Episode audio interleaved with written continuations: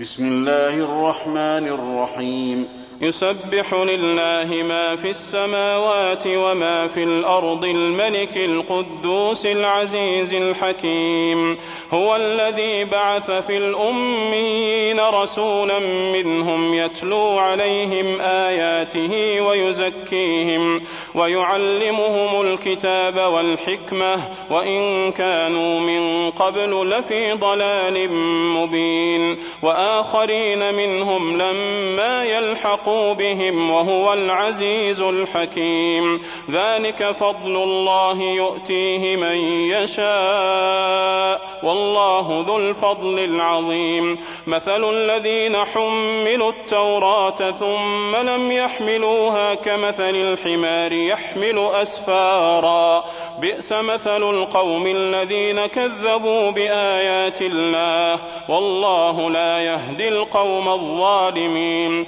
قل يا أيها الذين هادوا إن زعمتم أنكم أولياء لله من دون الناس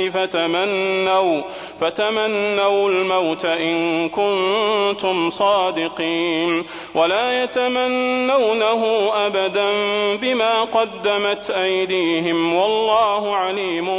بالظالمين قل إن الموت الذي تفرون منه فإنه ملاقيكم ثم تردون إلى عالم الغيب والشهادة فينبئكم